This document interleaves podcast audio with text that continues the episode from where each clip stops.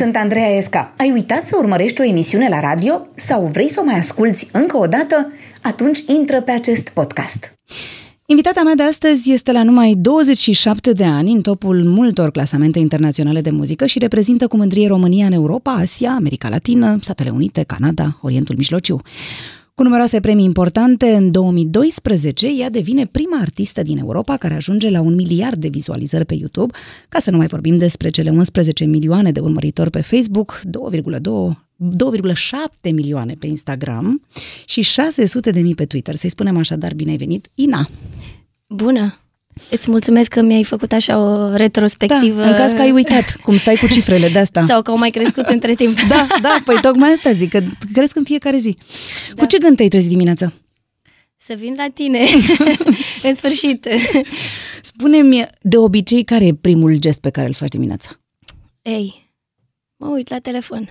Ah, deci ești un om normal ca noi toți. Da. Și la ce te uiți? La telefon. Dacă ai vreun mesaj sau ce a fost pe Instagram? Da, dacă am mesaje de la colegi, mă trezesc mai târziu de obicei. Uh-huh. Colegii mei se trezesc înaintea mea și au idei inedite. Uh-huh. Și mă întreb, oare ce idei vor avea astăzi? Uh-huh. Cam asta. Prima dată WhatsApp-ul, mai apoi mail-ul. Da. Deci în ordinea asta, WhatsApp, și, mail. Pagina de Instagram. Dar pe Facebook mai ești la fel de activă? Pe Facebook nu pot să spun că mai sunt la fel de activă, pentru că nici Facebook-ul nu mai este la fel de activ. Nu mai, nici Facebook-ul ce a fost. Asta exact. E adevărul. Să știi că prima rubrică se numește Autobiografia în 20 de secunde. Așa. Așa că o să înceapă un cronometru, o să fac așa, țac, țac, țac, țac, și tu spui în 20 de secunde cine ești, da? Ia. Eu sper să mă descurc la fel de bine ca și tine. Ia să vezi. Tine. Fii atent, fii atentă. Autobiografia în 20 de secunde. Sunt Alexandra, m-am născut la malul mării, am visat să fac muzică, mă bucur foarte tare să-mi văd visul îndeplinit, îmi iubesc prietenii și aș vrea să fac asta toată viața mea. Am un nou album de care mă bucur foarte tare, pe care l-am scris în totalitate și pe care vi-l prezint de cele mai multe ori la radio. Și s-a terminat. Cum se numește albumul? Se numește Eu, în limba spaniolă, Eu în limba română. Dar acum cânti foarte mult în spaniolă. Am cântat în ultima vreme foarte mult în spaniolă, pentru că am fost inspirată de faptul că locuiesc o parte din timpul meu liber acolo și îmi place limba spaniolă, mi se pare că sună foarte romantic. Mm-hmm, chiar da. Dar știai spaniolă de mult? Adică știai din școală sau ai învățat pe parcurs? N-am învățat spaniolă în școală. Uh-huh. Nu se poate spune că am învățat mai nicio limbă străină în școală. Am fost puțin mai wild sistemul de învățământ. Și unde ai învățat? În perioada mea. Unde am învățat? Am învățat, în primul rând, acum foarte mult timp, era... pe Acasă TV, perioada cu telenovelele. Uite, și bineînțeles așa ca toți copiii cu minți care își făceau temele de unde, mama îmi dădea voie să mă uit la o telenovelă. Uh-huh. Așa am început. Mai apoi a trebuit să călătoresc în Mexic pentru prima dată. M-am îndrăgostit de țară, de oamenii de acolo, de cultura lor și de felul lor de a fi. Și ai zis, hai să învăț mai bine spaniolă. Am zis să învăț mai bine spaniolă. Nu mi-am propus să învăț mai bine, dar a trebuit să o fac. Uh-huh. Pentru că lor le place foarte mult să vorbești în limba lor, indiferent cum o faci. Uh-huh. Să fie natural și să fie din suflet. Și ți-ai luat un profesor sau... Nu? N-am... Așa de una singură? Da. Nu sunt adepta... meditațiilor. Da, să studiez cu cineva anume. Dar ești un autodidact. Da. Dar să știi că sună foarte bine, exact cum spui tu, sună foarte romantic, așa, foarte sexy. Albumul meu sau în general? Da, nu, albumul tău și în general, pentru că eu trebuie să recunosc că ascult Julio Iglesias, dar și Gloria Estefan. Foarte bine. Dar îi spun de muzica ta în limba spaniolă, mi se pare că sună foarte, foarte sexy. Mulțumesc. Adică ți se potrivește și de-aia mă gândeam dacă a fost așa o gândire în spatele acestei alegeri. Nu ne-am gândit. Și spun neam pentru că am făcut albumul ăsta împreună cu un bun prieten de-al meu, producătorul albumului, care se numește David, e orădean, se numește David Cente. Și nu ne-am gândit atunci când am mers în studio, n-am spus niciodată, de data asta o să facem în spaniolă, cum nu merg nici mâine în studio și spun astăzi o să fac în japoneză sau în franceză sau știu eu în ce... Așa s-a întâmplat vibe-ul și toată atmosfera din studio, toate producțiile pe care el mi le prezenta și ideile pe care le aveau, îmi dădeau așa o alură de Spanish și de romantism și așa mai departe. Foarte tare. Să știi că poveștile noastre la radio încep din copilărie, așa că o să ne ducem acolo și să-mi spui de unde ar trebui să înceapă povestea ta, din Mangalia? Nu, din Neptun. Eu sunt din Neptun. Mangalia a venit mai apoi cu liceul, da. Eu am fost la liceu în Mangalia. Te-ai născut în Neptun?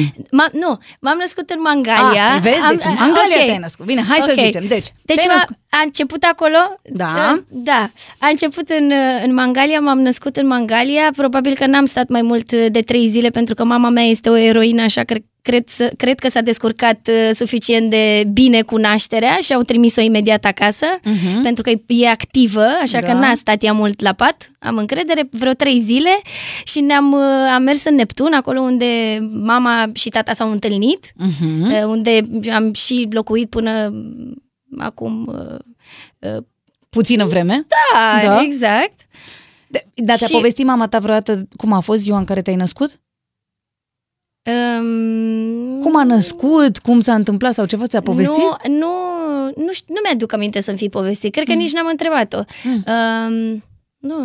Nu mi-a povestit. Uite, s-o poți să o întrebi acum. Dar ce zodie ești? Când te-ai născut? Eu sunt Balanță, m-am născut pe 16 octombrie 1986. Doamne, 86, sunt oameni născuți în 86. Crezi în zodii? Da, cred. Și ce crezi că ți se potrivește cel mai mult din ce zice acolo la zodia ta? Că sunt ambițioasă, că ești artistă, foarte... nu? Sunt artiști așa, nu? Balanțele? Da, spune, nu? Da. Așa. Perseverentă. Și ai citit vreodată ceva care ai zis, nu, asta nu e adevărat, eu chiar nu sunt așa? Da, mai citesc. Asta nu știu dacă e pentru că nu vreau eu să fie. Ești singură la părinți? Da, sunt singură la părinți. Care e prima ta amintire de când erai mică, așa? Când te aduci aminte de tine mică undeva, într-o situație sau... Mai știi? Atât de multe amintiri... O amintire? Vai, da, adică și dacă îți vine în minte, uite, când erai mică și, nu știu, erai undeva sau făceai ceva, care e prima așa de... Știi, cea mai de mult amintirea ta? Știi că pot să fie și amintiri, de exemplu, care nu neapărat e amintirea ta, dar pentru că ți-a povestit cineva despre ea să-ți vine, dar așa una care crezi tu că, de fapt, ți-o amintești tu. Da, mi-amintesc când am mers cu mama pentru prima dată la școală. Da? În dimineață, da. Și nu vroiam să ofer flori doamnelor profesoare. De ce? Ți-era rușine? Nu știu, cred că aveam așa o frică de... ridicol, sau? Da, exact, că nu să știu cum să o fac... ca să fie bine? Să fie bine, într-un mod corect, dacă există așa ceva, oferitul florilor într-un mod corect, curs. Da, mi-aduc aminte. Mama era foarte frumoasă, mama este frumoasă, dar era și mai frumoasă atunci. Era aranjată de prima zi de școală. Da, avea, cred că părul exact cum îl am eu acum, eu pe ea o copiez. Așa, da. Și mă mândream foarte mult cu ea. Și te-aduce aminte cum era îmbrăcată? Eu cred că mama era cea mai frumoasă mamă oricum. Mai știi cum era îmbrăcată? Sau da, era îmbrăcată într-o pereche de... pantaloni colanți, dar care aveau și o dungă așa în față pană, cu talie înaltă și cu o geacă de bluci, o pereche de pantofi stiletto, nu cu tocul foarte înalt. Era foarte frumoasă. Am poze, dacă vreți vă arăt.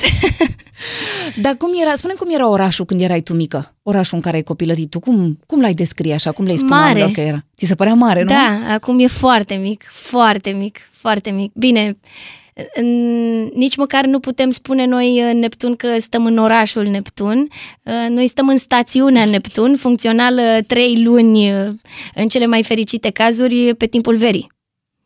Dar n-aveai senzația că ești tot timpul în vacanță pentru că erai din Neptun? Ba da, eu... Aveai, nu? Eu încă am senzația că sunt în vacanță. Cred că am căutat lucrul ăsta de-a lungul vieții și încă...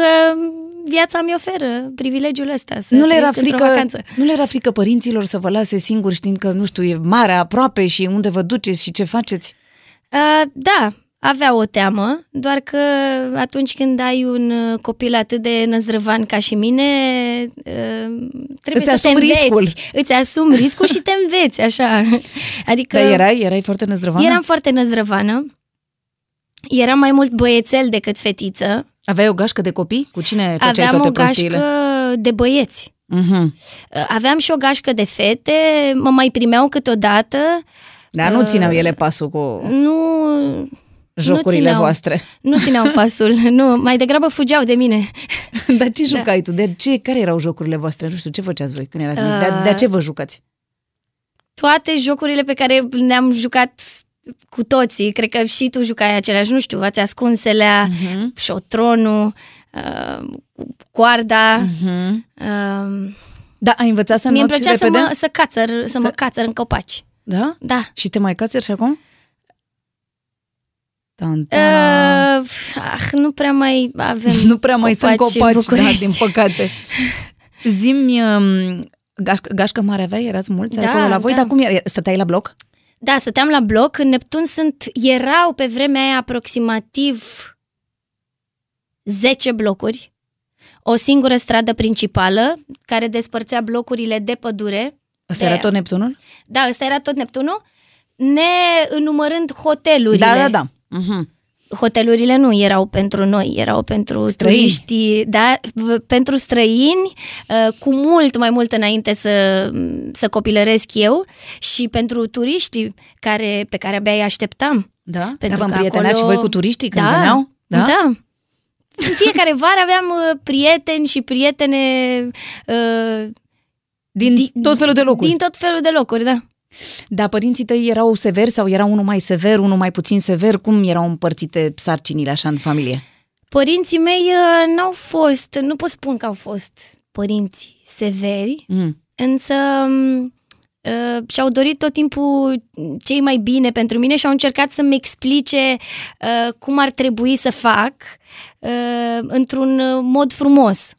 Și tu îi ascultai?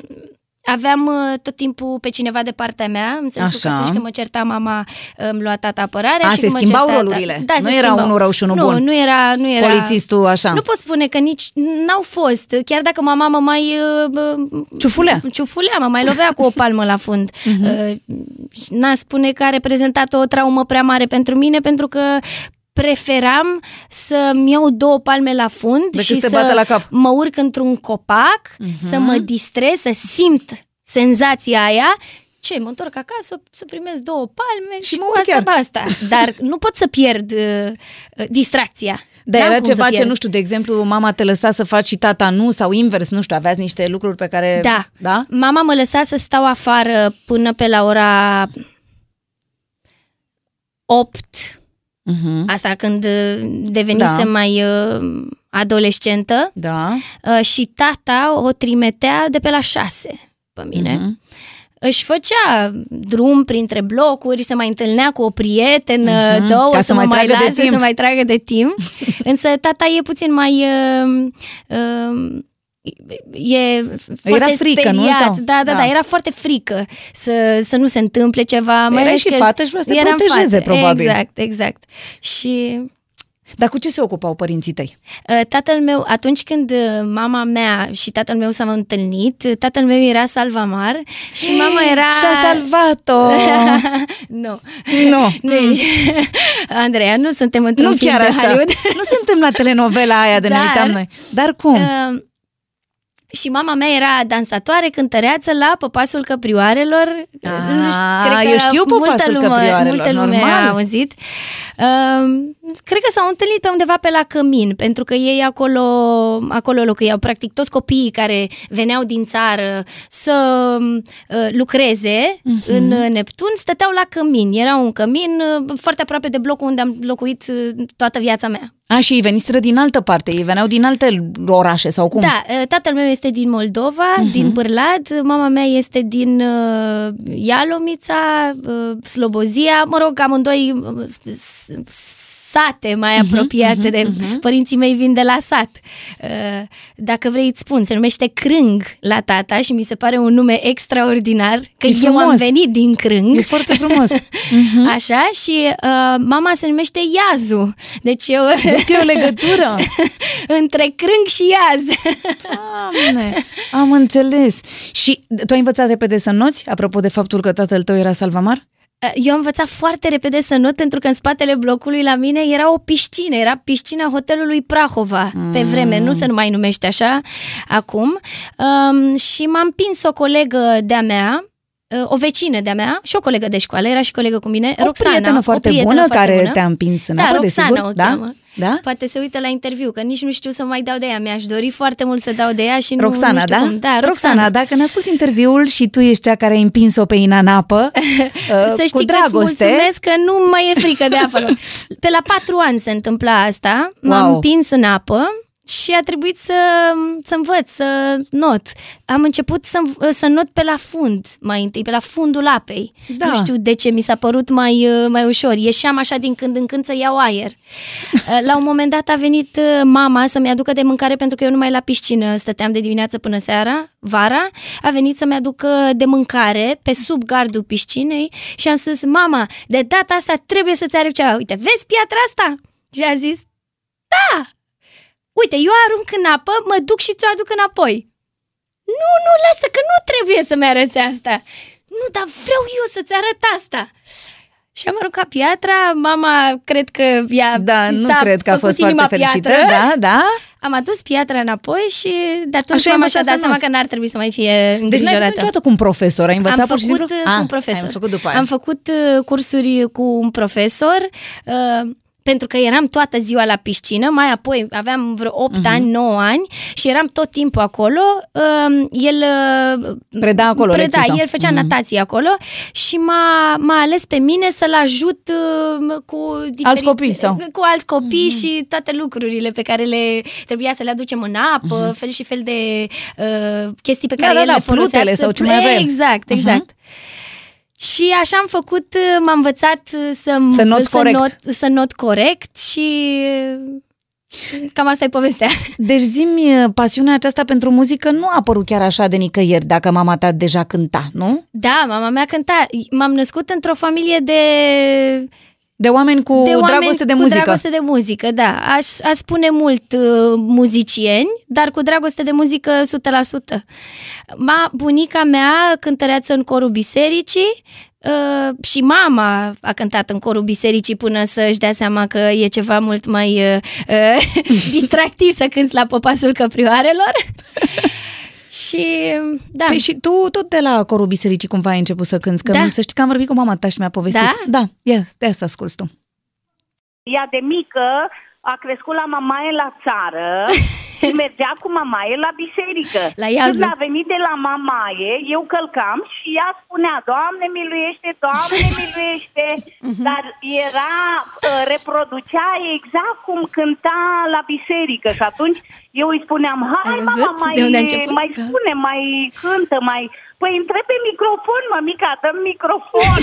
Și de atunci ea a început, chiar dacă, să zicem, au fost și vremuri mai așa, nu prea aveam, ziceam: luna asta nu te duci, mama, la canto, că nu avem posibilitate.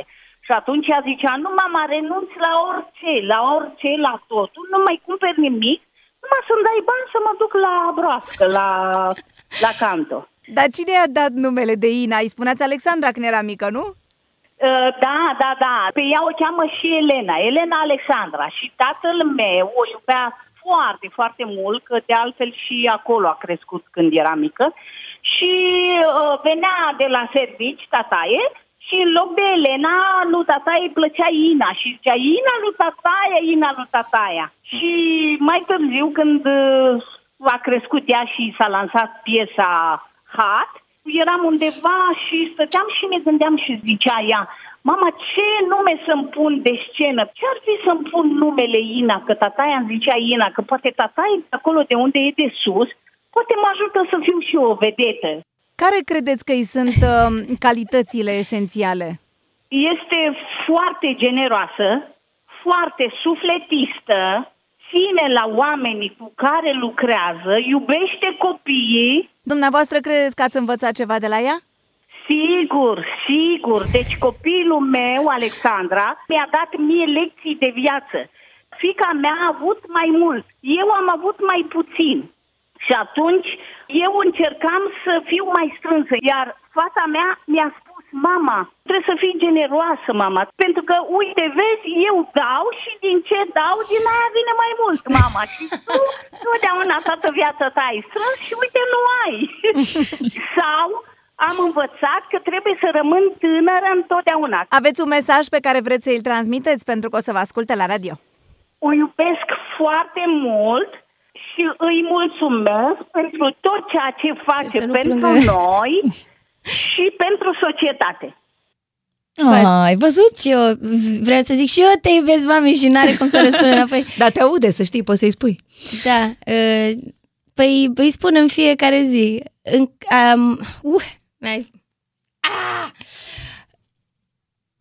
De fiecare dată când mă întorc în România, vin la casa unde stă ea, pentru că vreau să-mi petrec foarte mult timp cu ei, cu mama, cu tata și cu bunica. Ea stă la noi și spun în fiecare dimineață, îi mai spun și pe radio. Da, spune-mi, în vacanțe te duceai la bunici? Ce făceai în vacanțe? Da? Toate vacanțele mergeam la bunici. Mergeam câte 2-3 săptămâni, cel puțin când eram mai mică. Mai apoi îmi plăcea la Neptun, pentru că... Era mai multă distracție. Da, era mai multă distracție. Spune-mi, dacă ar fi să găsești, nu știu, gustul copilăriei la bunici, care e gustul care îți vine acum în minte? Are gust de ce? Roșie, pepene și castraveți cu sare. Acum mă ia și foamea. Și există și un miros care te poartă în copilărie? Când miroși ceva anume? De lemn și de sobă. De sobă, da, de lemn. Ce crezi că ai învățat cel mai important de la bunicii tăi? E ceva așa care te gândești că, uite, asta cred că am învățat de la ei. Da. Pe bunicul meu nu l-am prins atât de mult, dar am ceva extrem de semnificativ de la el, așa cum ați auzit și de la mama, numele meu artistic, de Inna. Iar de la bunica mea, tot ceea ce înseamnă religie, credință, da, dacă ne gândim cu adevărat la esența cuvântului credință și ce apreciez eu pe baza subiectului. Da. Dacă o să ai un copil, mă gândesc așa, zici, uite, asta o să fac și eu cum au făcut ai mei și asta nu cred că o să fac așa. Da, așa fac, așa spun. Da? Adică, spun? Da, ce anume zici că, uite, asta o să fac cum făceau și ai mei cu mine, dar asta nu cred că o să fiu în stare sau asta vreau să fac diferit față de cum au făcut ei cu mine. Să știi că asta e o întrebare la care pot să-ți răspund că aș face foarte multe din ce au făcut părinții mei și nu m-am gândit la ce n-aș face.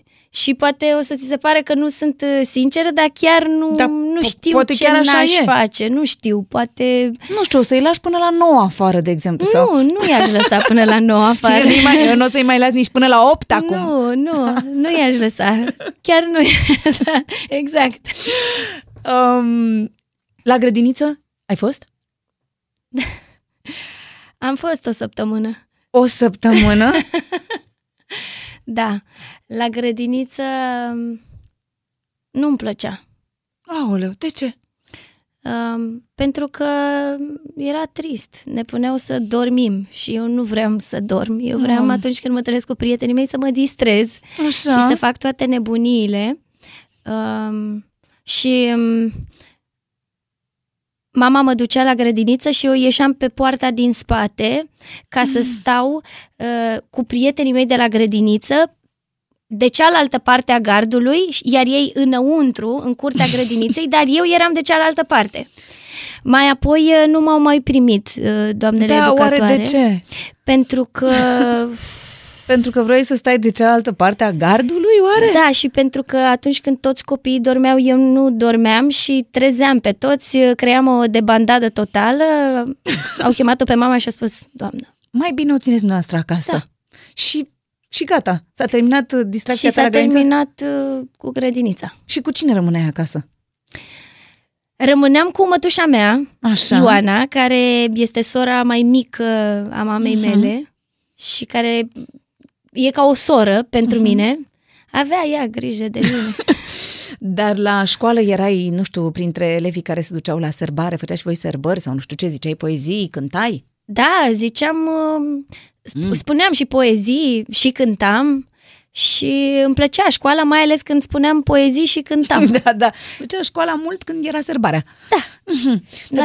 Dar ți-aduce aminte ce cântecel cântai tu, nu știu, când erai mică la școală, la grădiniță? Nu mai mi-aduc aminte. Eram prin clasa 6-a când am cântat o piesă din folclor care se numește Fată cu ochi măslinii. Cum zici și mie. Fată cu ochi măslinii, mândră dobrogeană, nu te duce la izvor, singură codană. La vreo 6, la câți ani aveam? Eram clasa 6-a. Dar e frumoasă, e frumoasă. Da, e drăguță. Cine ai mai cântat tu de atunci? Am mai cântat-o, ba da. Că mi se pare frumoasă. Da, o să pun pe un beat de muzică dance și o să o prezentăm la Ultra. Da, și din când în când să mai fie și partea asta, știi cum era. Da, normal. Da, bine. Auzi, dar și adolescent ai fost rebelă așa cum erai când erai copil? M-am mai potolit. Ai consumat bateriile cât erai mică în copac? Da. Pentru că... Mama mea a decis la un moment dat, atunci când nu mai mergea turismul în Neptun, să plece în Germania ca să poată să mă întrețină la facultate și să mi ofere cele mai bune condiții. Și când am plecat mama, m-am simțit foarte responsabilă și practic am simțit că e timpul să fiu matură și să renunț un pic la... Da? Chiar dacă erai așa mică? Da, nu eram atât de mică. Aveam 14 ani aveam, păi cred. Cum nu ești mică la 14 ani? Da. Vezi, tu crezi că nu erai mică. Eu eram foarte mică, pot să spun. Chiar eram foarte mică. Să-ți povestesc o întâmplare de la școală. Eram cea mai mică din clasă, nu că eram cea mai mică, eram cât jumătate din toți copiii din clasă, de fetele din clasă, și mama mă ducea la școală cu o pernuță, aveam o pernuță pe care mă așeza. A vrut să mă treacă doamna profesoară de română, să mă ridice, să mă asculte sau să mă treacă la tablă și m-a ridicat, a spus Apostoleanu. Și zic da, te ridici în picioare când vorbești cu mine. Și am zis, doamna profesoară, dar eu sunt în picioare deja. Chiar și așa, nu am avut niciodată un complex în legătură cu înălțimea mea.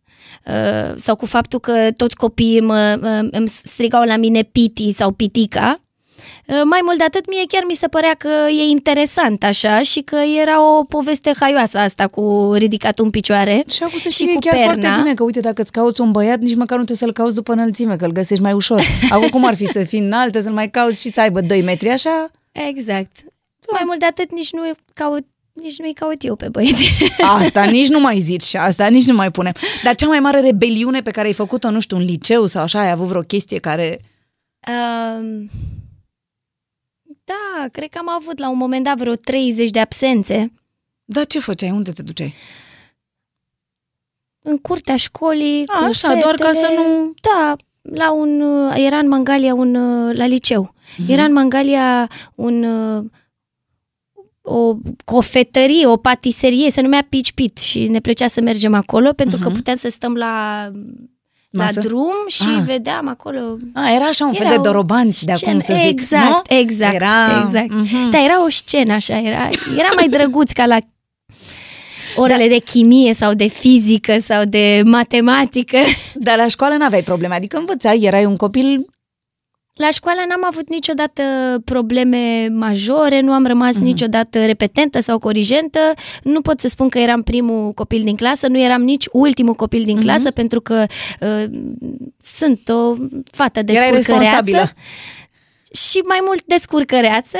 Și te împrieteneai cu profesorii? Mă împrieteneam, nu cu profesorii, mă împrieteneam cu cei mai darnici colegi. Am înțeles, da. Mai ales la materiile care nu-mi plăceau. Da, mie îmi plăcea foarte mult română, îmi plăcea foarte mult literatura și aveam o relație specială cu domnul profesor de română, care nu mai e printre noi acum. Dar, aveați profesori pe care îi admirai? Da, aveam profesorii mei de română. Sunt profesorii pe care i-am admirat pe tot parcursul liceului și al generalei. M-am îndrăgostit iremediabil de materia de limbă română, datorită literatură, lor, exact. Da, eu cred că e foarte important. De multe ori te îndrăgostești de o materie datorită profesorului, la fel de bine cum poți să urăști o materie pentru că nu-ți place un profesor. Da. Ai pățit și să nu-ți placă vreo materie din cauza unui profesor? Eu n-aș vrea să spun că nu mi-a plăcut o materie din cauza unui profesor și nu pentru că vreau să ascund, dar nu mi-a plăcut o materie, nu mi-a plăcut matematica pentru că nu-mi plac literele și nu-mi plac cifrele, doamne. Nu-mi plac cifrele, exact. Dar nu a fost din cauza profesorului, 100%. Dacă m-am îndrăgostit de doamna profesoară de română, și asta pot să spun, opusul n-aș putea să spună. Dar zi-mi, băieții te plăceau? La liceu, așa, te plăceau băieții? La liceu, curte, la liceu mă plăceau băieții. Da? În general... În general, nu? Nu-i băga în seamă. Eram mică. Da. Păream că sunt mai mică decât sunt. Și în liceu erai foarte mare, da, ai dreptate. Dar deja începusem să fiu la nivelul la cel puțin altor 5 fete din clasă și atunci eram mai ușor. Da, ție ce fel de băieți îți plăceau? Aveai așa, nu știu, niște criterii? Îmi plăcea ăla care, nu știu, juca basket sau ăla care ce făcea? Da, juca. Primul meu prieten juca basket. Vezi? Și am nimerit asta cu basketul. Am jucat și eu, da. Apoi n-am mai avut un prieten să fie atras de sport, dar îmi plăceau băieții care veneau din familii unite, așa, și care aveau spiritul ăsta al familiei, exact, sau nu? Exact. Și cu... am fost cu băieți decenți și cu... Dar erai timidă sau nu? Nu eram timidă. Nu? Nu, cu băieții nu eram niciodată timidă. Dar așteptai să vină ei primii să zică ceva, adică nu era, nu știu, îmi place nu știu care și acum gata, target, ne împrietenim cu el. Asta nu. Nu. Te lăsai să fii curtată. Normal. Și cum se făcea curte pe vremea ta, pe vremea liceului tăi, cum se făcea curte? Îți scria ceva sau... Îți dădea telefon sau ce zicea? Nu, că n-aveam telefon. Adică am avut cred că prin a 12 am avut telefon. Și ce? Cum făcea? Ce zicea? Nu, cred că ne întâlneam la bal sau nu știu, pe hol. Nu mai țin minte. Mergeam o dată pe an când se făcea balul bobocilor. Da. Dansam, nu știu, după aia trimitea pe colegul, spunea, poți să-i spui... Când place de ea? Când place de ea. Și tu îi ziceai înapoi? Da, bine, spune că îmi place de el. Da, dacă îmi plăcea. Dacă îți plăcea, da. Și după aia te scotea la film sau? Da, ieșeam la film. Pasul 2. Ieșeam la film, da. Dar din toată viața ta, nu știu, până acum, care ți s-a părut cea mai frumoasă declarație de dragoste pe care ai primit-o? Poate să fie un gest sau poate să fie o chestie, nu știu, să-ți făcut cineva ceva sau să, nu știu, așa ceva care ți s-a părut super frumos. Ele or fi fost multe, doar că... Eu nu mi-aduc aminte. Doamne, au fost prea multe, vezi, de-aia nu ți-aduce aminte. Nu știu, te iubesc, cred că e cel mai, nu știu, sau îmi pasă de tine, sau vreau să... Nu știu, nu mi-aduc, concret nu mi-aduc aminte. Dar ai avut o iubire mare de liceu? Băiatul ăsta a fost o iubire mare de liceu? Da, am avut o relație de lungă durată. Da? Cu el te-ai pupat prima dată? Nu, m-am pupat cu un alt băiat din generală, cu el, prima dată m-am pupat în generală tot la bal, la 14 ani. Ia auzi. Cu băiatul ăsta. Mai știi cum îl cheamă băiatul ăla de te-a pupat prima dată? Da. Îl cheamă Bogdan. Cum să nu știu cum îi cheamă Andreea? Habar n-am, nu știu, dacă nu știi declarația, uite, poate ai uitat și de omul ăsta. Da, nu, că ei toți mi-au spus te iubesc. Da. Deci sunt sigură că asta e cea mai tare declarație. Când te-ai apucat de lecțiile de canto? De lecții? Adică au fost atât de multe perioade în care m-am apucat și m-am lăsat. Serios? Încât... cred că prima dată m-a dus mama pe la 8 ani. Și nu mai știu, să știi. Am făcut o pauză pentru că nu mi se părea suficient de cool să faci canto și să ai un antrenament așa de dimineață. Era un cantonament mereu la ora 8 dimineața. Adică ți se părea prea greu? Nu mi se părea greu, nu mi se părea suficient de cool. Pe vremea aia, atunci când o domnișoară, o fetiță sau chiar și un băiat vreau să cânte sau să-și urmeze visul ăsta de a cânta sau a fi ceva din domeniul entertainmentului, ceva pe scenă. Pe scenă erau, vrea să cânte, știi? Adică nu era tare asta. Nu era cool, nu era cool, adică nu. Păi și ce, Doamne iartă-mă, trebuia să faci atunci ca să fie cool? Nu știu. Ce se făcea acolo? Nu știu, să ai telefon. Cred că exact, să ai un telefon bun. Cred că asta era. Da. Și te-ai lăsat. Și după aia, dar când ai zice că a început de adevărat, era, nu știu, drumul tău către muzică, așa, serios? Drumul meu spre muzică, serios, a început pe la vârsta de 20 de ani. Atunci când... locuiam la Constanța, pentru că eu am făcut facultatea de istorie și științe politice. Doamne! Dumnezeule! Doamne Dumnezeule! Dar să nu mă întrebi. Da, nu te întreb de ce, nu. Poate ce a fost în capul meu ar fi... Da, întrebarea bună și ce a fost? Nu n-aș ști să răspund nici la asta. Ți s-a părut că sună bine așa? Da, mi s-a părut că sună bine și mi s-a părut că sunt destul de multe subiecte de dezbătut, mai ales că o secție, exact. Era jurnalism și tot felul de chestii care mi se păreau mie interesante. Și te-ai dus la facultate? Am fost la facultate. Și ai terminat-o sau până la urmă? Am terminat toți anii de facultate, nu am făcut master. Dar în timp am avut un job de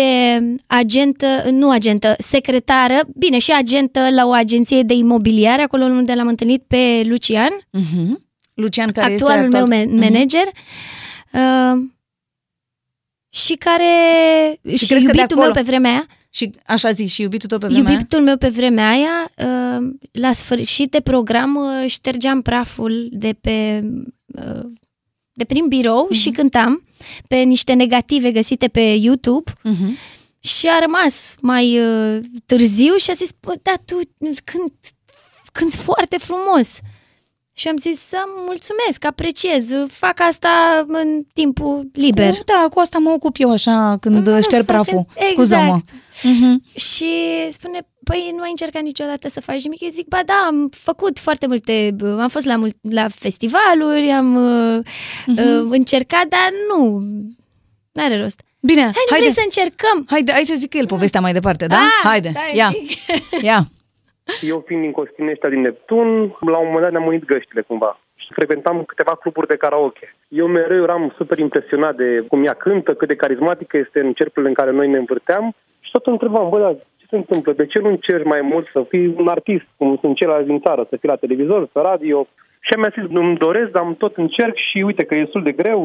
La vremea toate lucrurile erau mai mult pe pile, pe relații, în zona asta. Și atunci cum ți-a venit ideea asta de a-i zis, hai să încerc eu? Adică ce te-ai gândit că poți să faci tu?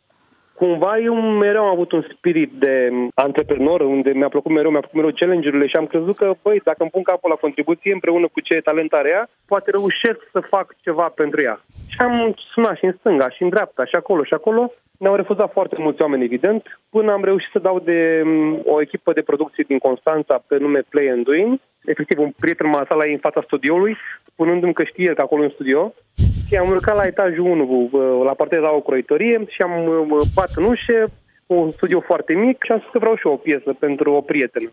Am stat cu ei în studio cred că un an jumate, am făcut cel puțin, 60 de piese, până am găsit piesa Hat, care a fost prima noastră lansare adevărată. Și am pus-o pe internet, iar la 3 săptămâni, 4, cred că era locul întâi în toată țara, iar la 2 luni deja era locul întâi în peste 35 de țări. Cum ai descrie-o tu pe Inna, dacă te-ar întreba cineva cum e Inna? Artistul care a avut cea mai mare transformare de când o știu eu până astăzi. Nu cred că are cineva o așa mare transformare de-a lungul anilor. Mereu a fost cu un pas înainte. Dacă acum 11 ani cumpăra muzică, cum am povestit, astăzi își compune singură muzica cap-coadă, are recunoștință la nivel internațional cum nu are niciun alt artist, sau cum nu a avut vreodată un artist român, cel mai muncitor artist pe care l-am văzut vreodată și foarte serios. Crezi că aceasta este lecția pe care ne-o dă Inna? Cred că cea mai importantă lecție pe care ne-o dă Inna este că dacă îți dorești ceva cu adevărat, poți să reușești, indiferent de condițiile din care pleci. Dacă ești atent la ceea ce faci, poți să înveți din greșeli și să fii mai bun a doua zi. Ai un mesaj pe care vrei să-l transmiți Innei pentru că o să te asculte la radio? Mă bucur tare că lucrăm de atât de mult timp împreună și că încă reușim să ne suportăm. Îi mulțumesc pentru toată răbdarea cu care a trecut prin momentele grele de-a lungul colaborării noastre și să continue să ne inspire pe toți. Hai că vă simpatic ăsta. Foarte simpatică. Tocmai ce v-am întâlnit cu el. Da, și să ne suportăm. Da. Da. Crezi că a fost important că la început ați fost doar prieteni iubiți, nu știu, și că după aia ați trecut la această etapă? Da, cred că e foarte important să simți că cel cu care tu pornești la un drum care reprezintă practic visul tău să fie foarte aproape de tine și să îi pese mult de tine.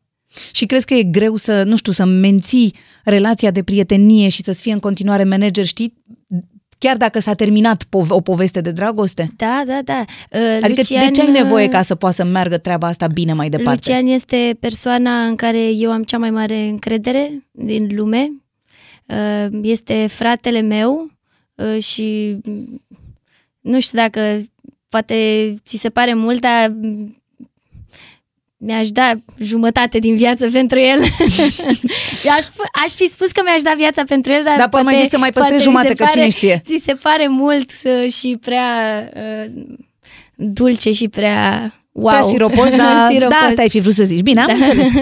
Practic, cariera ta a intrat într-o altă etapă brusc, odată cu piesa Hot și cu toate reacțiile pe care le-ați avut pe internet. Tu cum ai primit toată nebunia asta, toate reacțiile oamenilor?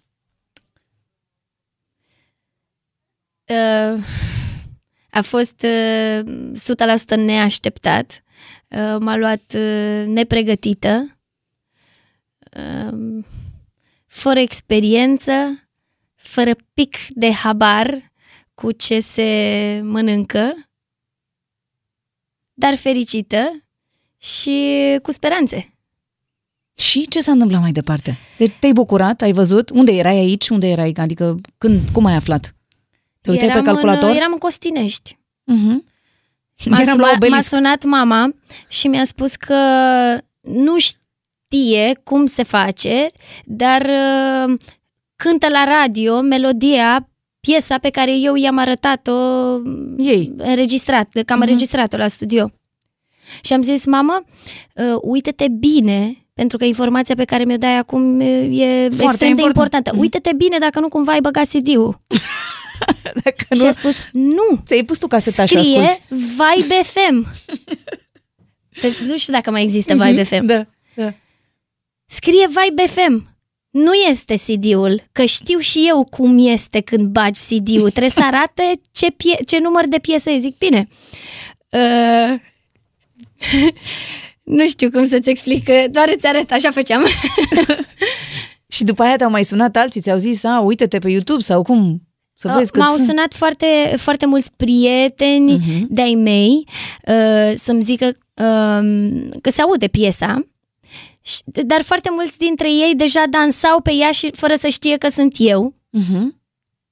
Și o puseseră Sonerie la telefon. Și eu pusese sonerie la telefon.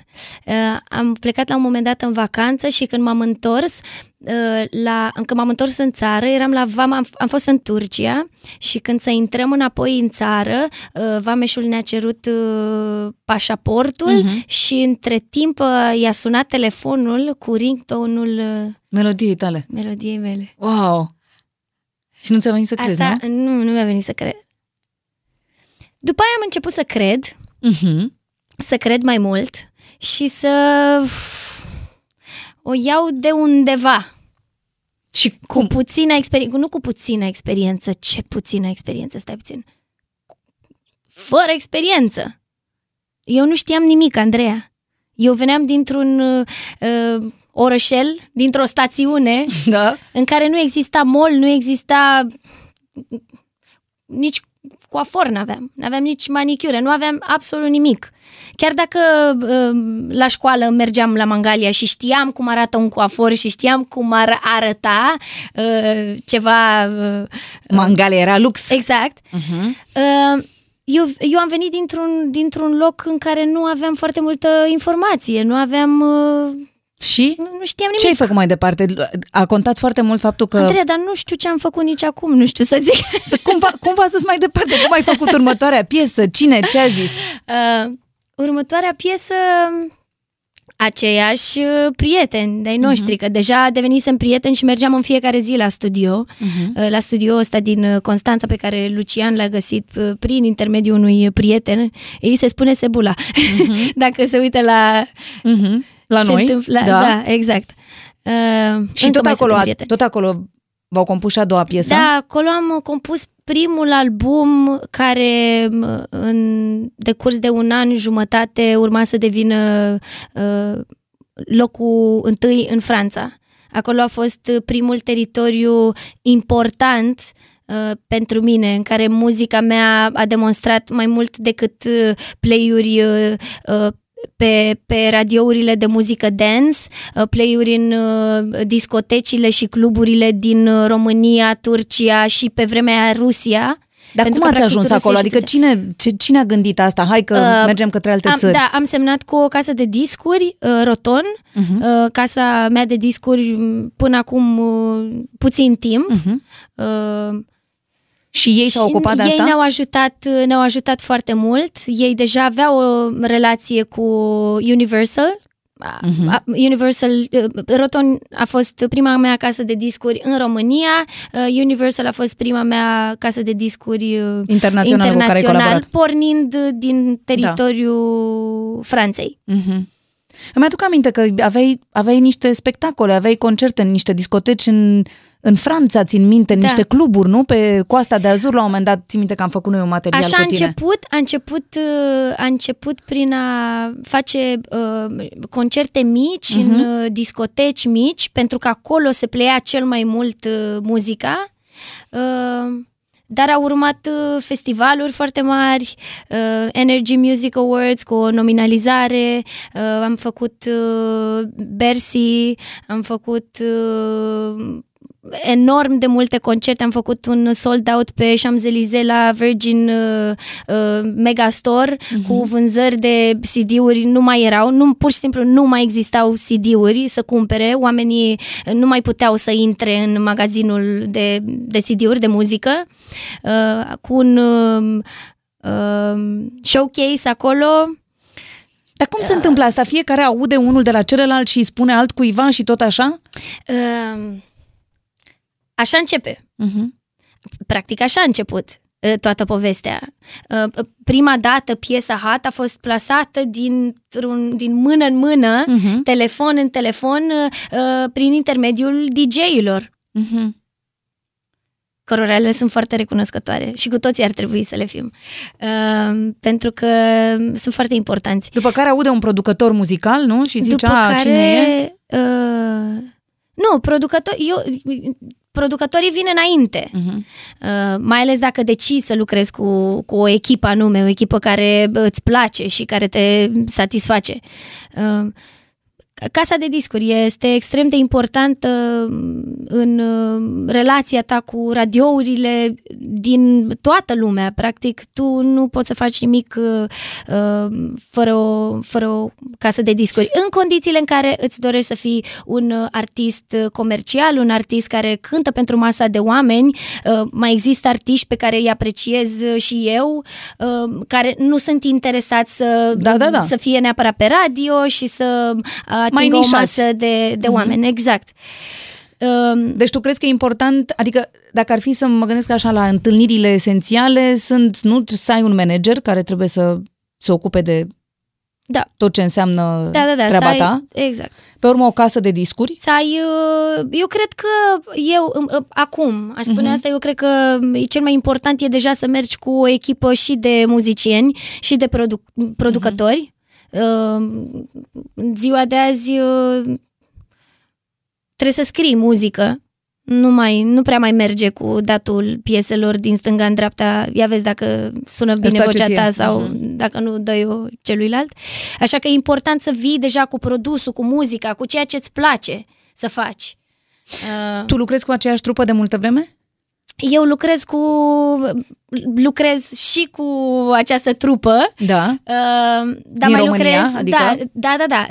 Băieții sunt prietenii noștri. Marci, Sebi. Dar lucrez și cu alții noi. Mie îmi place să schimb așa energia din studio în funcție de persoana cu care mă întrețin. Și, de exemplu, după aia când ai început să ai tot felul de colaborări cu alți artiști din alte țări și așa mai departe, cine ți propune sau cum se întâmplă asta? Lucian vine de cele mai multe ori cu ideile de colaborări. Bineînțeles, împreună luăm decizia, dar el până acum a avut cele mai tari propuneri. N-aș putea spune că am avut eu vreuna mai drăguță și mai... Și care ți s-a părut cea mai... decât el. Nu știu, sau care dintre ele ți s-au părut foarte importante din colaborările pe care le-ai făcut? Toate colaborările pe care le-am făcut cu artiști pe care îi apreciez și respect sunt baza unei cariere de lungă durată, nu? Așa. Dar care a fost cea mai surprinzătoare? Ai zis, nu cred că o să cânt cu nu știu cine. Eu am crezut că o să cânt cu toți. Cu oricare, cu oricine? De la început? Nu de la Neptun, dar mai apoi. Nu de la Neptun, dar de la Mangalia, Nu, nici de la Mangalia. De la București, De la București, din... excitement-ul lui Lucian. Ți-a transmis asta, că orice e posibil. Exact. Și a fost o întâlnire așa surprinzătoare în sensul că, nu știu, te gândeai, îți făcusei o idee despre cum o să fie și a fost altfel sau a fost mai tare decât credeai tu? De ce să fie? Nu știu, întâlnirea cu un artist și zice că tu-ți imagineai că, nu știu, o să fie așa și a fost și mai tare sau dimpotrivă, nu știu, a fost complet diferit decât te gândeai tu. Hai să spun, pentru mine întâlnirea personală între mine și un artist... un alt artist? Și un alt artist. Nu înseamnă atât de mult, adică nu înseamnă atât de mult că eu... vin să discut cu tine sau să facem o colaborare. Pentru mine contează produsul, contează investiția noastră mai mult decât adică ce iese până la urmă. Ce iese până la urmă din întâlnirea noastră. Exact, așa că nu pot să spun că sunt dată pe spate să zic m-am întâlnit cu, să zicem, Jay Balvin, și am imaginat că el este mai înalt sau mai slab sau că el o să-mi zică nu știu ce. Nu. Dar pleci totuși cu niște așteptări, nu? Nu. Deloc? Nu. Serios vorbesc. Nu, plec cu așteptări, cu dorința să iasă ceva foarte bine. O piesă, de a o face mare și de a ne pune energia de ambele părți în promovare și în tot ce înseamnă. Și atunci de care ai fost cea mai fericită? Nu știu, de care rezultat ai fost super fericită? Ai zis, mama, asta a ieșit tare de tot. Normal că îți plac toate, dar mă gândesc că una a fost așa, nu știu, mai mult decât te așteptai să iasă. Pot să spun și din România, pot să zic... Poți să spui de oricare, normal. Mi-a plăcut foarte, foarte, foarte tare și am fost foarte mândră atunci când am făcut piesa cu Carla's Dreams. Uh-huh. Prima piesă lansată oficial la radio pe teritoriul României. Nu-i putem spune numele. De ce? Nu avem voie? Da, nu avem voie să zicem numele. Adică, bine, în România nu... Bine, așa. Da, așa. S-o fredonăm așa.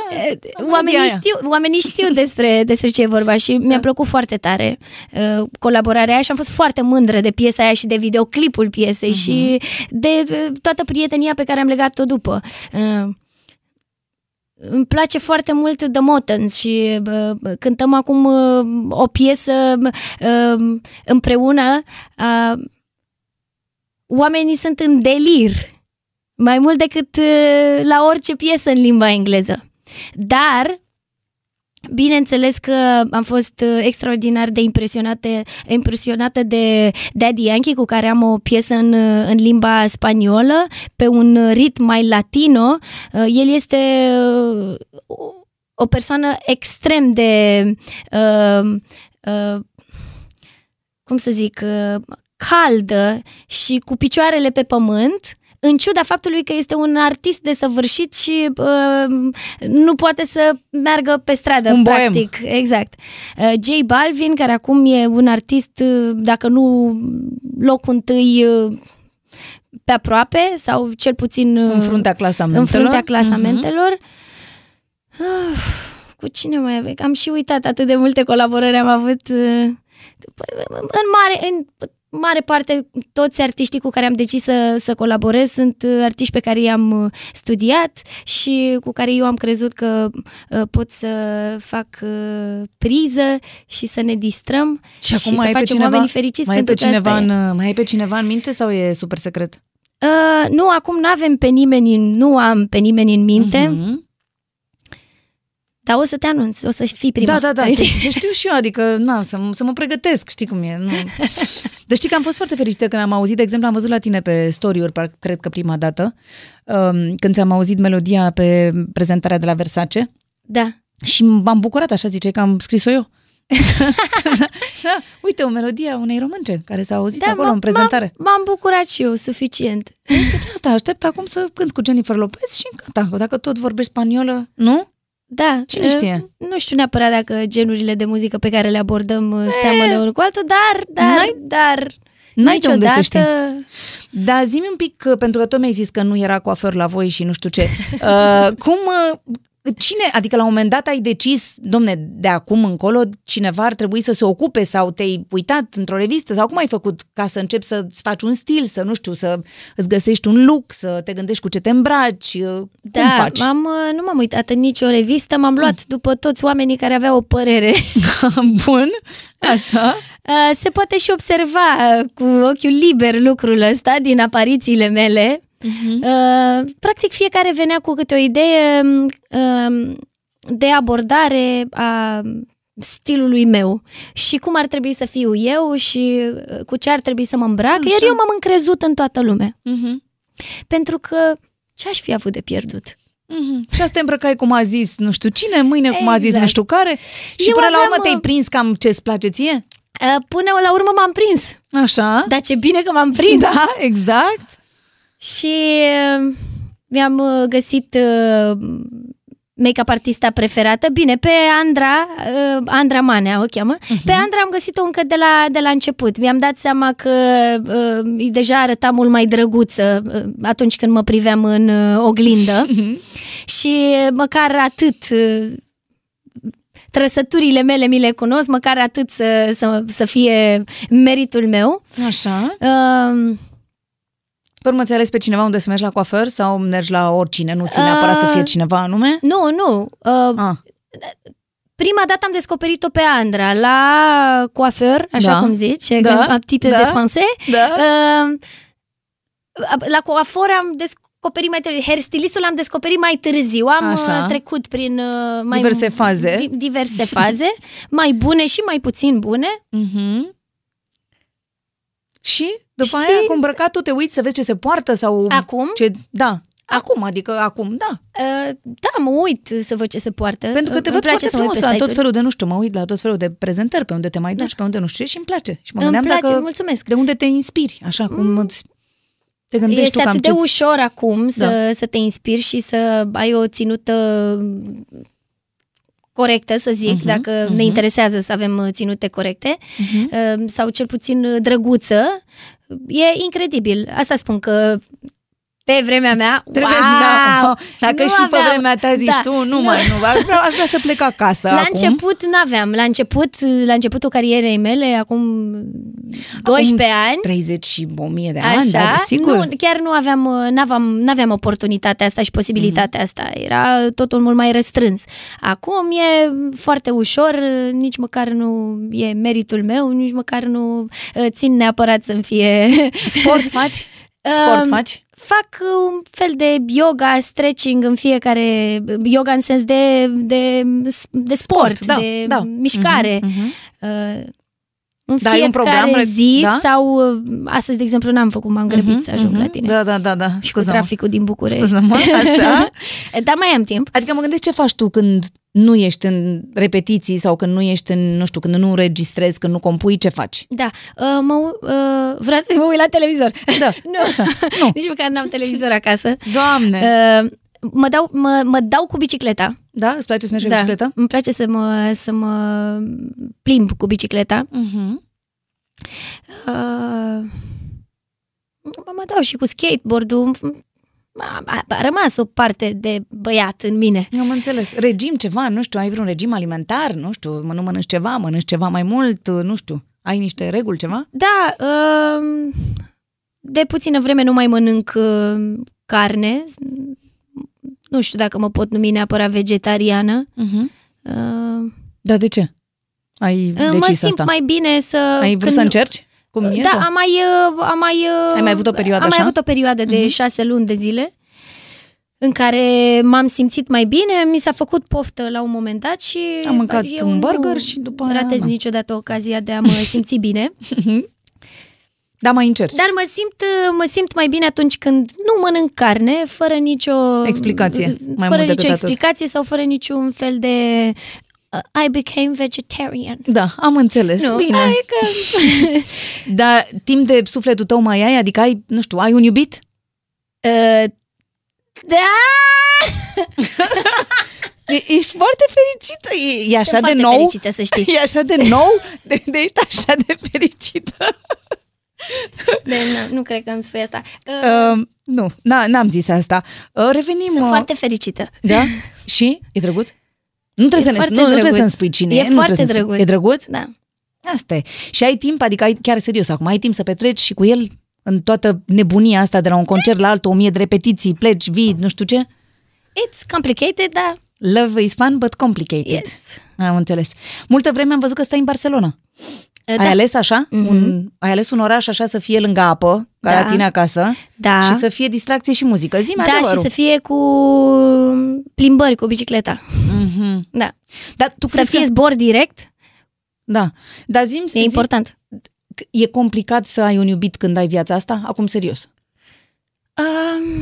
Și când ești, nu știu... În funcție de prioritatea pe care... O ai în momentul respectiv? Sau? O ai în momentul respectiv, da.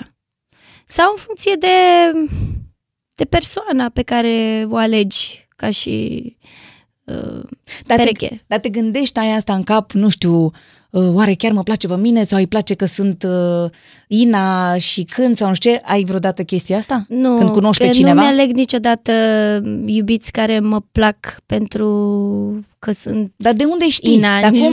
Dar de unde știi? Adică cum faci să nu... Cum te prinzi? Știu, Andreea. Da? Da.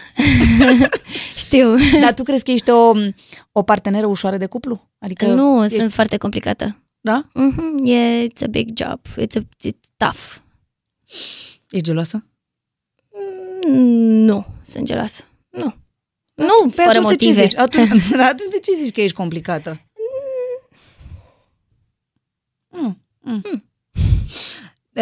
Zi-mi, ce n-ai accepta, nu știu, nici în ruptul capului într-un cuplu?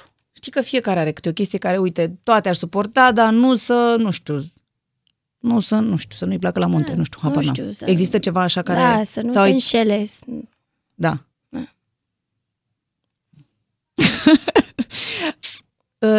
Îți faci planuri pe termen lung, așa, în carieră? Adică știi, de exemplu, uite, mai am asta, asta, asta și vreau ca în 5 ani să fac asta.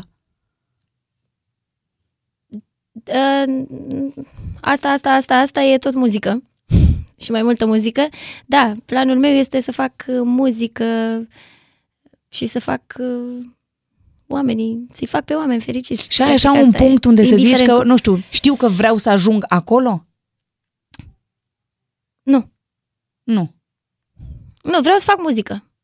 Acum, în funcție de cât de bună este muzica, o să aflu unde ajung. Am înțeles, bine. Nu, niciodată nu mă concentrez asupra locului unde în care vreau să ajung și mai degrabă mă bucur de journey, de călătorie și de tot ce mi oferă. Și atunci când vine câte un lucru extraordinar, te bucuri și mai tare. Mă bucur și mai tare. Nu l-aveai pus în program. Exact. Foarte bine. Cânti și la evenimente private, nu știu, de exemplu, dacă, nu știu, e ziua cuiva, habar n-am, sau sunt, nu știu, nuntă, botez, știu ce evenimente mai au oameni în viață? Da. Cânt acolo unde sunt invitată și îmi sunt oferite condițiile necesare să iasă bine. Exact. Și trupa, de exemplu, cu care tu cânti și aici, am văzut că plecați și peste tot, să zic, prin lume împreună, cum i-ai ales? Adică cum faci să sudezi o echipă și să poți să o păstrezi în timp? Practic, echipa pe care mi-am făcut-o și fiecare om de la mine, de la noi din echipă, a apărut în viața mea exact în momentul în care aveam cea mai mare nevoie.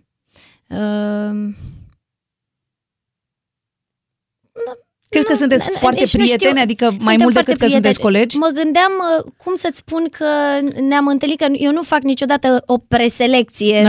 Am nevoie de casting, da. Am nevoie de chitarist.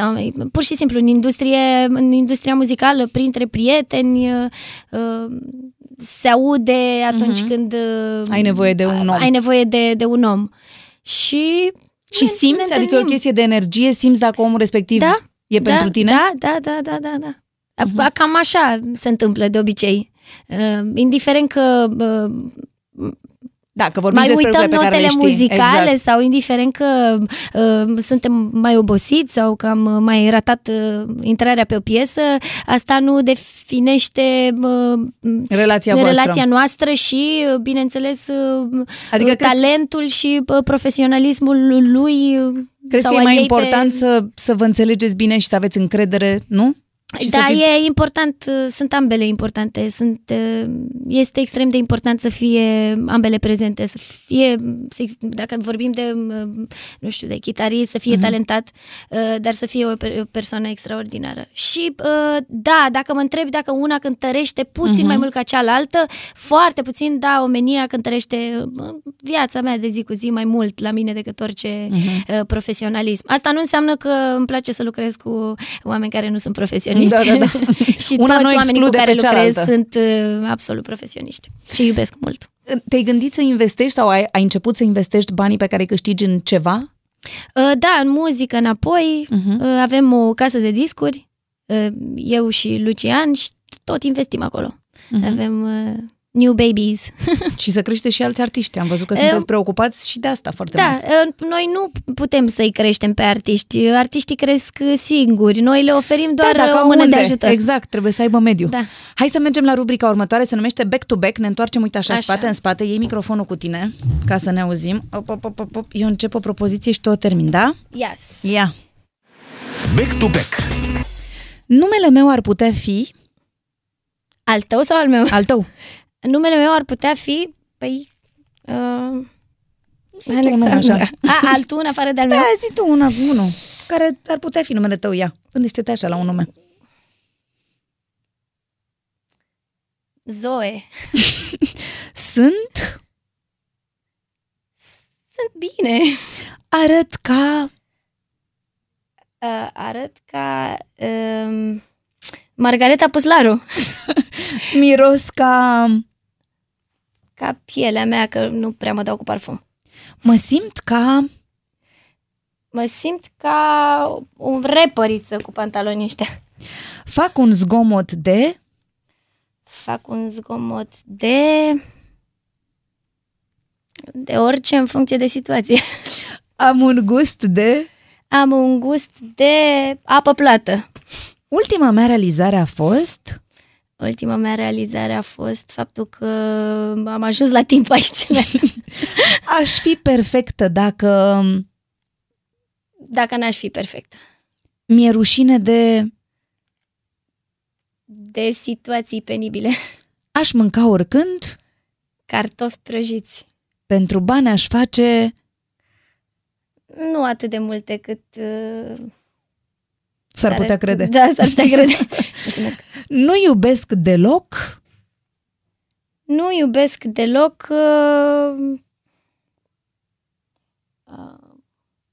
Ce nu iubesc deloc? Inna este... Inna este fericită. Bravo! Gata, ne întoarcem. Ia și microfonul după tine. Da, da, da, da, da, da. Cu cine te sfătuiești prima dată, nu știu, când faci o piesă nouă? Cu Lucian. Da? Uh-huh. Și zice din prima așa, parcă nu e bine, parcă e bine, mai zi aici, no, mai nu știu ce sau cum? Adică nu îi place lui să spună de fiecare dată din prima. Ah. Ascultă de obicei de mai multe ori. Uh-huh. O piesă sau un concept sau în funcție de ce e vorba. Pentru că se apropie vacanța de iarnă, zi-ne și nouă unde să mergem în vacanță așa frumos, unde ai fost frumos? În vacanța de iarnă? Uh-huh. Dar putem să mergem și la cald, să știi. Dacă ne recomanzi la cald, mergem la cald. Mie îmi place iarna frumos. La frig. Da? Da? Unde? Unde să ne ducem? În Franța, nu știu, la... Frumos? Uh-huh. Unde ți-a plăcut? Am avut odată un concert pe o pârtie, într-o stațiune, se numește, nu știu dacă pronunț bine în franceză, trebuie să mă ajut tu, Tignes. Da. Uh-huh. Așa? Da, chiar așa se numește, Tignes. Uh-huh. Yes. N-ai treabă, mi-e frică că încep să scoți un album în franceză imediat. Și am vorbit azi de spaniolă și să vezi ce surpriză îmi faci. Cine știe, eu mă gândeam în japoneză, dar... Da, mă bag și eu la asta, îmi place în japoneză. Deci să mergem la tine. Da. Hai. Mie îmi place să fie frig iarna. Da. 10 întrebări esențiale și am terminat. Yes. 10 întrebări esențiale.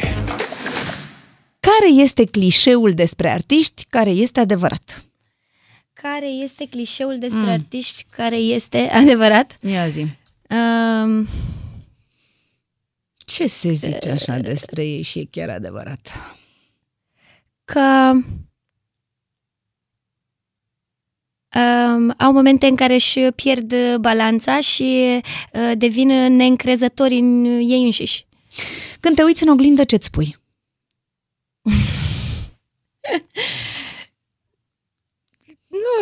Nu știu, nu vorbesc cu mine în oglindă, mă, Andreea. Ba da, cum să nu? Te uiți și ce zici? Uite, te uiți la tine așa și ce zici? Sunt drăguță. Așa, vezi? Asta e. Care este luxul pe care nu poți să ți-l refuzi? Luxul pe care nu pot să mi-l refuz? Uh-huh. Îmi place să călătoresc. Care este cea mai cunoscută persoană din agenda ta telefonică? Cea mai cunoscută? Mm-hmm. Da. Like famous. Very famous? Nu știu, Jay Balvin, cred. Hai să ne lași și nouă numărul. Da. Sex dimineața sau seara? Wow! Dar de ce trebuie să alegi? Și ăsta este un răspuns. Care este defectul de care ai vrea să scapi?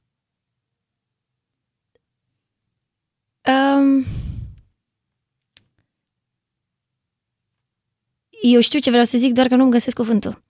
Niciodată n-am fost o bună vorbitoare și nici măcar nu sunt în căutare.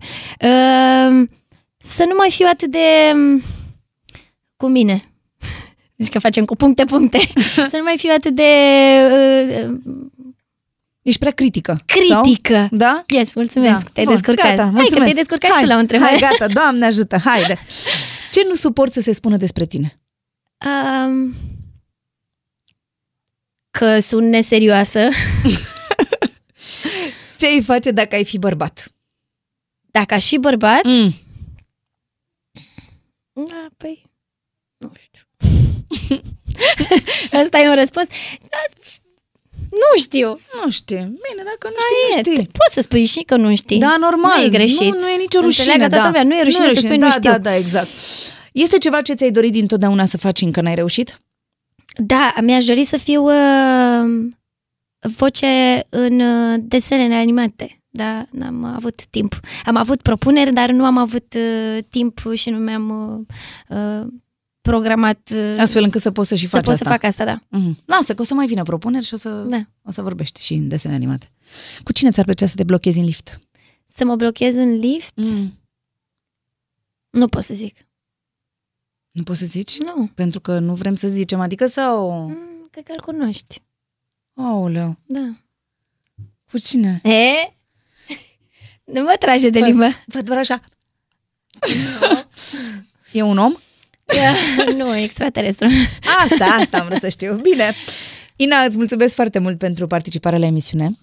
Îți mulțumesc frumos și eu. Îți doresc foarte mult succes și îți mulțumim pentru cântecele frumoase care ne fac viața mai melodioasă. Mulțumesc. Și îți mulțumim că ne reprezinți țărișoara asta așa cum e ea peste tot în lume și suntem mândri de tine. Sper că v-ați simțit bine alături de noi, iar dacă vreți să descoperiți și alți oameni minunați, trebuie doar să-i căutați pe acest podcast.